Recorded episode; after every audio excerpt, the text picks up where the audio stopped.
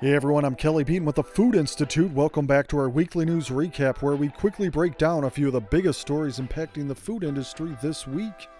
We start with retail news. Millennials have increased online grocery spending by 10% year over year, while Gen Z has decreased digital engagement by 10% in the same period, according to a payments report. The data suggests that if grocers want to bring Gen Z consumers back to their digital channels, they may want to promote convenience.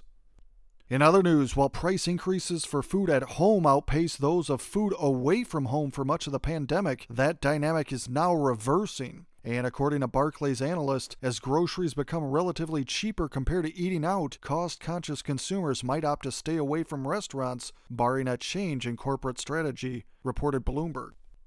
Moving on, takeout has become America's preferred dining mode. More than half of people say they'd rather get their food to go than eat it at a restaurant, and they're ordering takeout a lot more often, according to a new survey from U.S. Foods.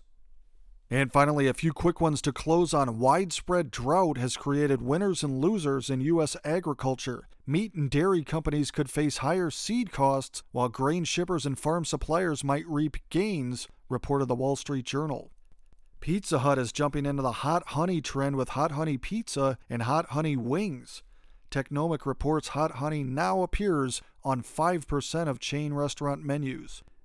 And lastly, Amy Chen, the COO of Upside Foods, feels the company's process for cultivating meat could have not only a major impact on food production, but also on the environment. And you can read much more about that topic right now in an article on the homepage of foodinstitute.com. Okay, that'll do it for now. That was your food industry news. I'm Kelly Beaton.